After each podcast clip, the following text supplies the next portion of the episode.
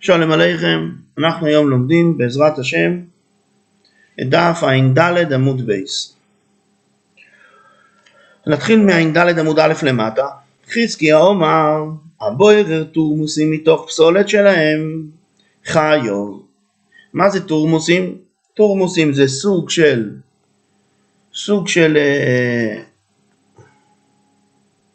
סוג של קטניות שהקטניות האלה שולקים אותם במים. אז כתוב לנו הבויר תורמוסים מתוך הפסולת שלהם חייב. לימה כסוף ארכיסקיה אוכל מתוך פסולת אוסו. אז אם כן אנחנו רואים מכאן שלפי חזקיה אסור גם לאכול אוכל מתוך פסולת. ומתרצת הגמרא לא. שני תורמוסין דשלקי לו שיבדו זימנה. השונים התורמוסין שמבשלים אותם, שול, שולקים אותם במים שבע, שבע פעמים. ואז מה קורה? ואי לא שקלילי, ואם לא מוציאים את התורמוסים, אז מה קורה? הם מסריחים, הם מסרח, וכפסוילס מתוך אויכל דמי. מה זאת אומרת?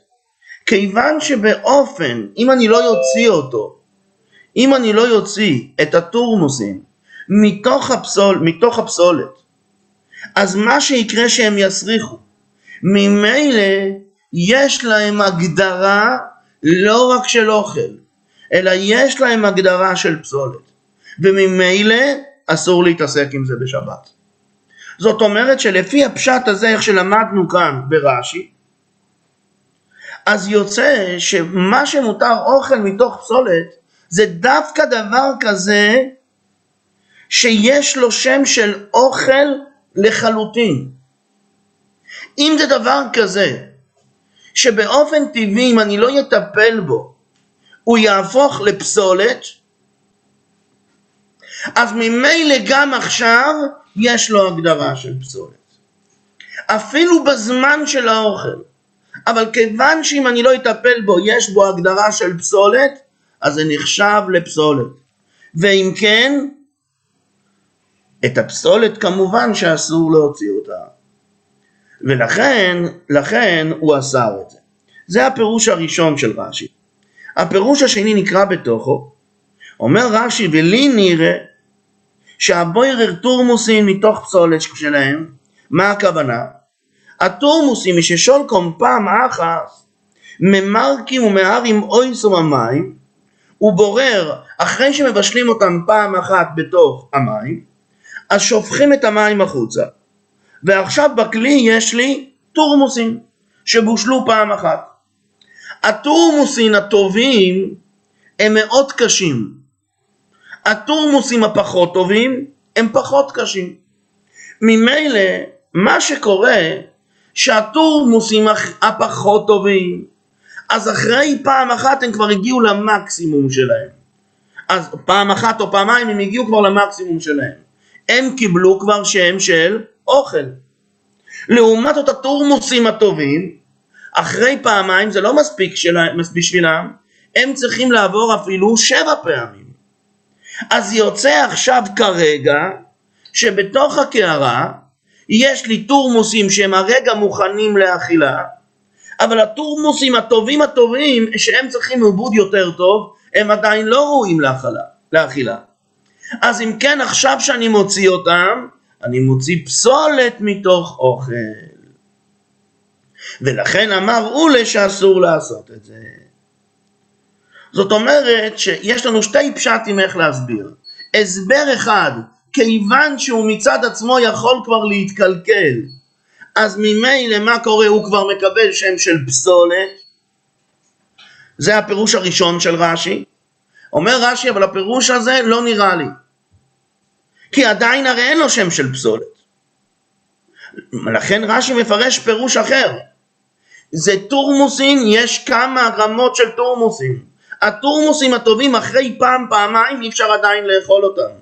אז יש להם שם של פסולת לגבי אלה שהם פחות טובים, אבל מצד שני אפשר, הבישול האחד כבר או השתיים כבר עשה אותם ראויים לאכילה. אז ממילא שאני מוציא עכשיו את התורמוסים הטובים יותר, אבל עכשיו הם לא ראויים לאכילה, יש להם שם של פסולת. ממשיכה הגמרא והטויכן, לדבר על האב של טויכן. ואומר רב פופה, אי מאן דפורי סילקי, מי שלוקח סלק ומקצץ אותו לחתיכות קטנות ביותר, אז מה הדין? חיוב משום טויכן.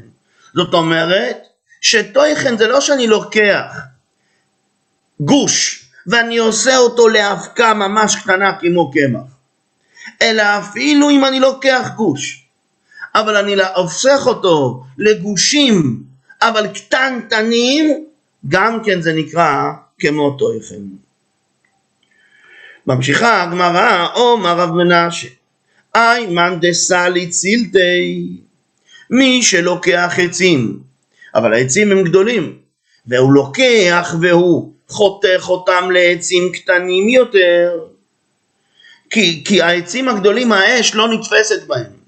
אז דבר ראשון מכניסים את העצים הקטנטנים, חותכים את העץ הגדול לעצים קטנטנים, ואז האש נתפסת, ואחר כך זה יתפשט בכל התנור. אז מה הדין? גם כן, שכיוון שקודם זה היה גוש אחד גדול, עכשיו זה גושים קטנים, גם כן חייב משום טויכן. אבל לכן, דרך אגב, הלוך למעשה, גם כשאדם עושה סלט בשבת, הוא לוקח עגבנייה, מלפפון, לא חשוב, עושה מזה סלט בשבת, אז באמת צריכים להקפיד שהחתיכות לא יהיו חתיכות קטנות מדי.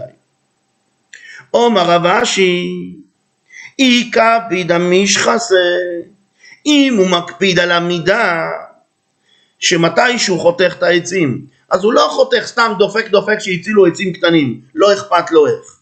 אלא אי קופיד המשחסה, אם הוא מקפיד על המידה המדויקת, אז חיוב גם כן משום מחתך.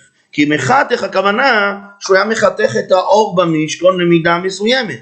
גם פה, אם יש לו עניין שהעצים יהיה להם מידה מסוימת, שעכשיו הוא חתך אותם, אז הוא עובר משום מחתך. ממשיכה הגמרא לעוד שתי מלאכות, והלש וההויפה. עומר רב פופה, שובה קטנה דידן בישול סממונים דאבה במשכון, ונוקה טויפה. מה קורה? הרי מה היה במשכון? במשכון היה מלאכת בישול. במשכון לא היה אויפה. היי תשאלו אותי, כמו שכבר הזכרתי אתמול, היה את לחם הפונים, אנחנו לא מדברים על עבודת המשכן, אנחנו מדברים על עשיית המשכן. בעשיית המשכן לא הייתה מלאכת אויפה, היה רק מלאכת מבשל. בישלו את הסממנים בשביל ליצור מהם צבעים. אז אם ככה הוא שואל, שובה קטנה דידן בישול סממונים דאבה במשכון ונוקה טויפה שלא היה במשכון? מתרצת הגמרא, תנא דידן סידורא דפת נוקה. התנא שלנו, של המלאכות הראשונות, זה המלאכות שנוגעות לסידור הפת. בסידור את הפת, את הפת לא מבשלים, את הפת אופים. אז ממילא הוא כותב אויפה. אבל למה הוא כותב אויפה? כי ב... למה הוא יכול לאפשר לעצמו לכתוב אויפה? כי אויפה ומבשל זה בעצם אותו, אותו עניין. רק זה בבישול וזה באפיר. ממשיכה הגמרא לדבר על מלאכת מבשל. עומר רב פופה, עומר רב אחי בר רב אבירי, איימן דשודה סיקתא לאתונה. מה זה? אותו האיימן דשדה, אותו אחד שזורק. סיקתא לאתונה. הוא לוקח יתד לך, מקל שהוא לך, והוא זורק אותו לתוך התנור. למה הוא עושה את זה? כי הוא רוצה שהוא יתקשה. אז מה הדין? הוא חייב משום מבשל. שואלת הגמרא, פשיטה, מה ההבדל בין זה? הרי זה בדיוק אותה פעולה, בדיוק כמו בבישול סממונים שהיה במלאכת המשכון. אז מה החידוש שלך רבה אחי בר רבי וירא? מתרצת הגמרא, מהו דתימה? הייתי חושב לשרור רימונה כמכוון. הייתי חושב שהוא עושה את זה בשביל לחזק את המקל רק. אז אם הוא רוצה רק לחזק את המקל, אז ממילא זה לא דומה למבשל. כי מבשל זה היה בדיוק, כמו שרש"י לומד, מבשל זה היה בדיוק הפוך. מבשל במשכון מה היה? להרפות את הדבר. אני לוקח דבר קשה ובישלתי אותו, בישלתי אותו בשביל מה? להפוך אותו לרפוי. אבל פה שאני לוקח את היתד הלך ואני מכניס אותו לתנור, הפוך, אני עושה את זה בשביל מה? לחזק אותו. אז אולי זה לא דומה למה? לבישול של התרא. מתרצת הגמרא כמה שמלן דמירפא רייפי ואדר קמי. כמה שמלן שמה? שלפני שהיתד הלך נהיה קשה, קודם הוא עובר תהליך של רפיון יותר. קודם הוא נהיה רפוי, כי המים, יוצ... המים לאט לאט מתחממים ומרפים אותו, ורק אחר כך הוא מתקשה. ממילא יש פה תהליך גם של רפיון. אבל פה נשאלת שאלה, התהליך של הרפיון, אני רוצה אותו או לא רוצה אותו? למה אני זורק אותו לתנור? אני זורק אותו לתנור בשביל מה? בשביל שהוא יהיה חזק יותר. מה אכפת לי מכל תהליכי הביניים? זה שזה קורה זה קורה, אבל זה לא עניין שלי. לכאורה זה מלאכה שהיינו צריכו לגוף, זה דובר שהיינו מסכוון, אולי מלאכה שהיינו צריכו לגופו, אני לא צריך את זה. אני הייתי מעדיף שהוא יהיה חזק מלכתחילה. אלא מה? שזה לא נכון. אומרים המפורשים שבשביל שהוא יהיה חזק לחלוטין, אני צריך שקודם זה ירפה אותו בתנור. ממילא השלב ביניים יש לו חשיבות. כיוון שיש לו חשיבות, אז גם עוברים עליו. אבל כל הפירוש הזה זה לפי רש"י. לפי רש"י בישול של, של המשכון זה בישול להרפות, ולכן אנחנו מסתבכים פה. אבל הרמב"ם, הרמב"ם לומד, הרמב"ם, הרמב"ם לומד שמה? שלא אכפת לי איזה תהליך שעובר על החפץ, האם זה תהליך שעובר מרך לקשה, או מקשה לרך, לפי הרמב"ם תמיד אני עובר על מלאכת בישול. אז אם ככה, מה שאלת הגמרא פה? לכן לפי הרמב"ם אנחנו חייבים לשנות את פשט הגמרא. ולהגיד לגמרא, לכאורה המקל היה כבר קשה ממקודם, אז הקשיתי דבר קשה. אז אם הקשיתי דבר קשה, מה פתאום שאני אעבור על מבשל? אומרת הגמרא, לא נכון, אתה לא, זה עבר פה תהליך. כי זה כשזה נכנס לתנור, באחד משלבי הביניים, זה נהיה רך יותר, ורק אחר כך זה נהפך לקשה. ממילא גם פה זה עבר תהליך של בישול. ממשיך את ממשיכה הגמרא, עומר רבי בר אבונה, או איימן דארתך כופרי, מי שמרתיח זפת, אז גם כן חיוב משום מבשל. שואלת הגמרא פשיטה, ודאי. מהו, ונסביר לפי רש"י. נסביר לפי רש"י, לכאורה כיוון שוודאי הזפת, אני מרתיח אותה, היא נהיית רכה. אז זה בישול רגיל. אז, מה, אז פשוט שאני חייב על זה. מתרצת הגמרא, מהו דתימה כיוון דאדר ועיקושו. כיוון שזה חוזר ונהיה קשה אחרי הבישול. אז ממילא אימה לא, אולי אני אגיד שהבישול פה הוא בכלל לא, סליחה, הבישול פה בכלל לא משמעותי. כמה שמלן שלא נכון, אתה חייב על עצם ההרפאיה. ממשיכה הגמרא, עומר עובד, מאן דעובד חביסה. מי שעושה חבית מחרס בשבת, אז חייב משום שבח התועס. הגמרא לא מסבירה, אנחנו נצטרך לקרוא את זה מתוך רש"י. רש"י אומר, איימן חביתה של חרס, שבח התועס. למה הוא חייב שבח התועס? אומר רש"י, אחד, טויכן הרגובים ושויך קומדק. הוא לוקח את רגבי האדמה והוא מפורר אותם לדקים דקים דקים. אז הוא חייב משום טויכן. אחד. שתיים, הוא בורר הצורות הגסות מתוכם וזורק אותם החוצה. הוא נשאר רק עם החול הרך. אז הוא כבר הוא בוירר, שתיים. ומרקידום בנאפו, הוא מגבל, אז הוא מרקיד, הוא מגבל בתית, דהיינו, לש. הוא לש אותם, הוא עושה אותם, מערבב עם המים, אז הוא לש. הוא ממרח חתית כשעושה הגולם, שיהיה חלק.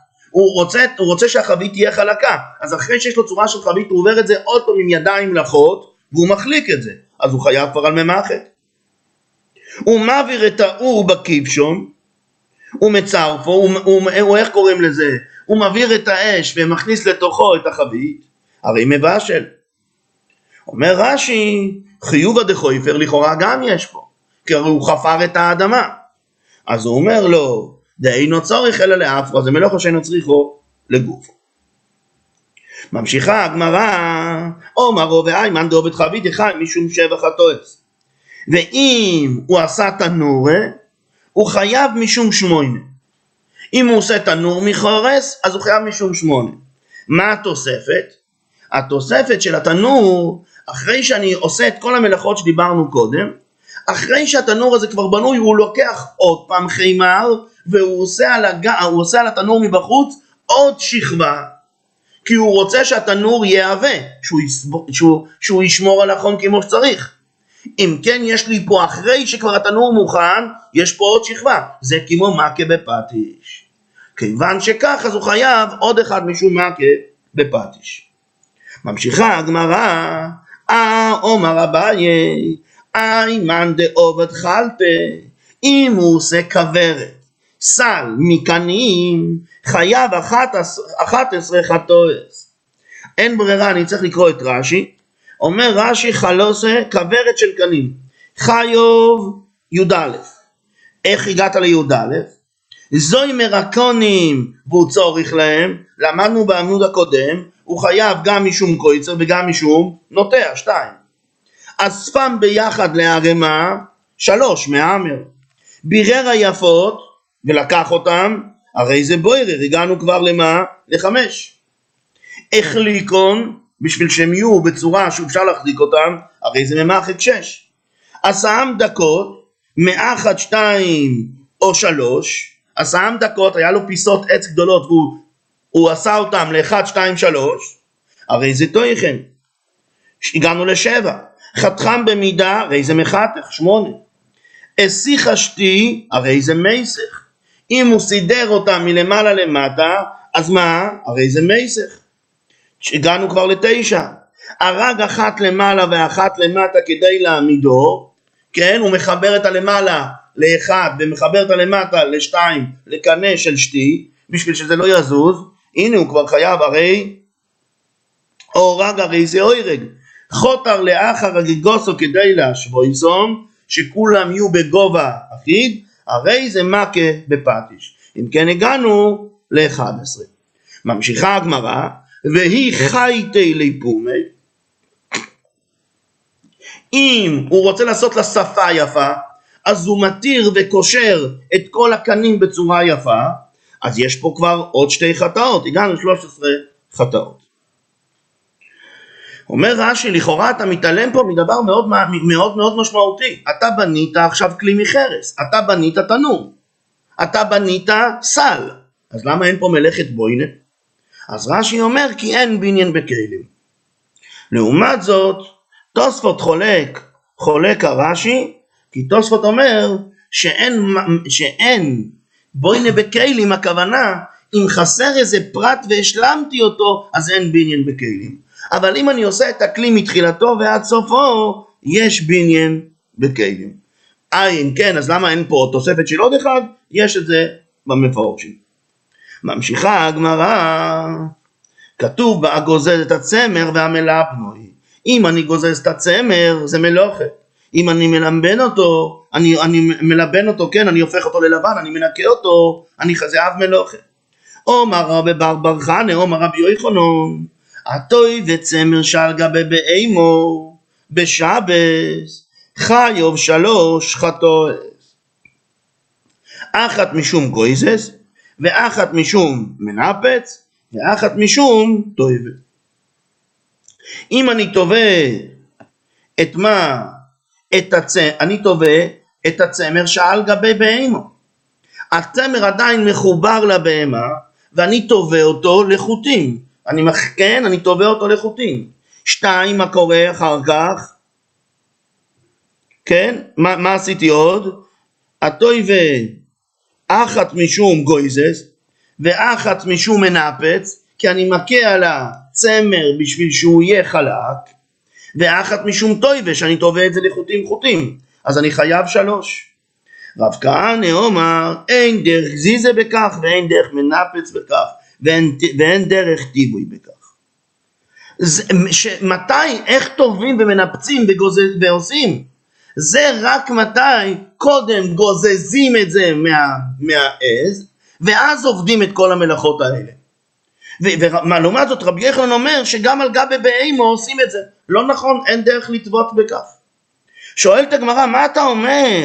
ולא, מה אתה אומר שאין דרך לטבות את, את החוטים מתי שהם על גבי בהימו? ועתניה משמי דרב נחמיה, שצ'וטוב באיזים ותומו באיזים.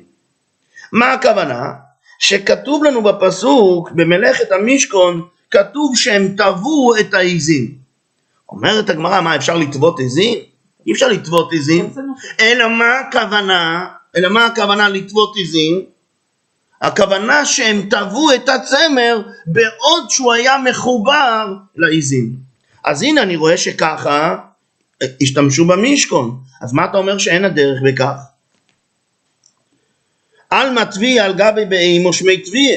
מתרצת הגמרא חוכמי יתי רשני. במלאכת המשכון כתוב וכל אישה חכמת לב. זה לא היו נשים רגילות. אצל החכמות לב זה מלוכת. אבל אצל הנשים הרגילות שעושות את זה, אצלם זה לא דרך. אומר טייספס, והאויסים אויסום, אם יש לנו כן מישהו שיודע את זה, לעשות את זה על גבי העז, על גבי הבהמו, בת לו דייתום אצל כל אודום. ממילא לא מחשיבים אותו כיוצא דופן. ממשיכה הגמרא, התוי לשת הכנוף, אם אני תולש נוצה מהכנף של העוף, והקוטמוי, אני קוטם אותו שיהיה בגובה אחד, מוריד לו את הראש, והמורטו, ואני מורט את ה... את ה... איך קוראים לזה? את הנוצות מתוך הנוצה הזאת. אז מה הדין חייב, משום חייב שולש חטואס. איזה שלוש חטואס? עומר שמעון בן לוקיש, טוילש חייב משום גויזז, ברגע שאני תולש את זה מעל גבי הבהמה, אני חייב משום גויזז, מה אכפת לך אם זה צמר או נוצה? הקויתם את רוישו, כשאני קוטם את מה? את הראש שלו. ולמה אני קוטם את הראש שלו? כי הראש שלו, כי הראש שלו, איך קוראים לזה? אני רוצה רק את הראש שלו. אני קוטם את כל החלק התחתון, כי הראש שלו הוא דק, וכיוון שהראש שלו דק אני יכול להשתמש בתור מילוי לכרית לשמיכה. אז אני חייב הקויתם את רוישו חייב משום מחתך. למה? מכיוון שאני חותך אותו בצורה מדויקת. אז אני חייב, כל פעם שאני חותך משם בצורה מדויקת, חייב משום מחתך. והממרת, מה זה הממרת? הוא ממרט את מה חיוב משום ממחק. מרגע שהוא ממרק, הוא מוריד את הנוצות בחלק התחתון, בשביל מה? בשביל לשים אותו בתוך, מוריד את, הח... הוא מוריד את מה? את החלק הרך, הוא שם את זה עוד פעם בתוך הכרית. אז מה הדין? אז עכשיו בעצם, הוא, מה, מה הוא עשה? הוא מרט. עכשיו הוא מחק את מה? את הנוצות מהקנה. אז הוא חייב גם משום ממחק. ופה יש שאלה, הרי לכאורה את מה מחקתי את הקנה? זה מלאכה שאינו צריכה לגופו, אז יש לזה הסברים. ממשיכה הגמרא, הכוישר והמתיר. עוד שתי אבות מלאכות, הכוישר והמתיר. שואלת הגמרא, כשירו במשכון, איכו אבוי. הרי כל מלאכס לומדים מהמשכון. איפה היה כשירה והתורה במשכון? עומר עובד, שכן כוישרים ביתי דויסטויאלים. היו צריכים לקשור את היריות, שהם לא יעופו. במה קשרו אותם? קשרו אותם על היתדות של האוהלים, על היתדות של המשכון. אז ממילא מה קורה? הנה היה לי כבר כוישר. אומר לאביי, ההוא, אם אתה רוצה ללמוד משם, כוישר על מנת להתירו. זה כוישר הרי שבנו את המשכן, הרי בנו אותו, ואחר כך מלכתחילה שהקדוש ברוך הוא יגיע, שהקדוש ברוך הוא יגיד יצאו משם. אז אם כן זה לא היה קשר של קיומה. ואם זה לא קשר של קיומה, ודאי שזה לא קשר שחיימים עליו, אז אי אפשר ללמוד מזה. אלא אומר אביי, שכן אויר גיירי אויס, שניב סיכם להם נימו, קוישרים אויסו.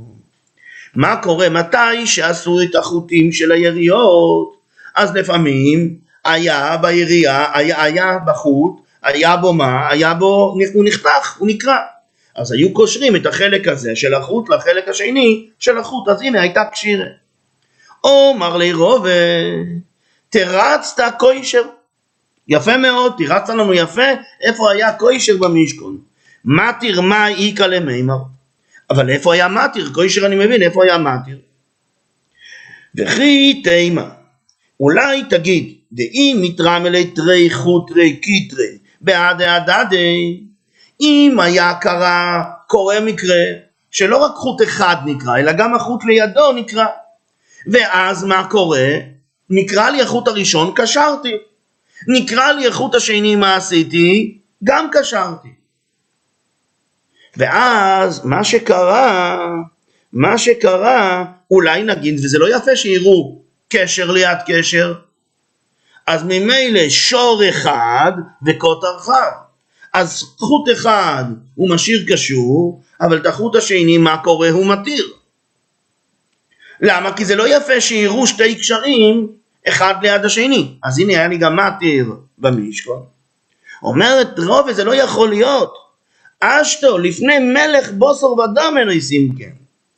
למה? כי חוטי היריות הם מאוד אבות, הם עשויים משש. משש חוטים מעורבים. אז ממילא אם יש איזושהי התרה, זה כבר שינה את המרקם של הבד. זה נשאר שם הנקב. אז למלך בוסר ודום לא, לא עושים דבר כזה. לפני מלך מלכה המלוכים, הקדוש ברוך הוא, אויסים. ודאי שלא עושים את זה, אז לא יכול להיות שזה מתיר. אלא אומר רובה ואיתימה רבי אלוהי, אלא אמר רובה, ויש כאלה שאומרים שאמר את זה רבי אלוהי, ואיתימה רבי אלוהי, שכן צודי חילוזים. היו צריכים הרי לצוד את החילזון, כי צבע התכלת במשכון עשוי ממה? מחילזון.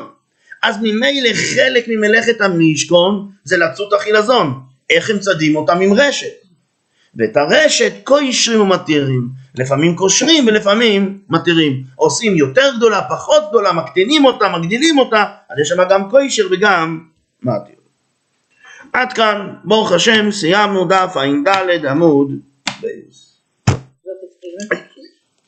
אנחנו גמרנו דף ע"ד עמוד ב'. חבר'ה, לילה טוב, בהצלחה גדולה. תודה רבה.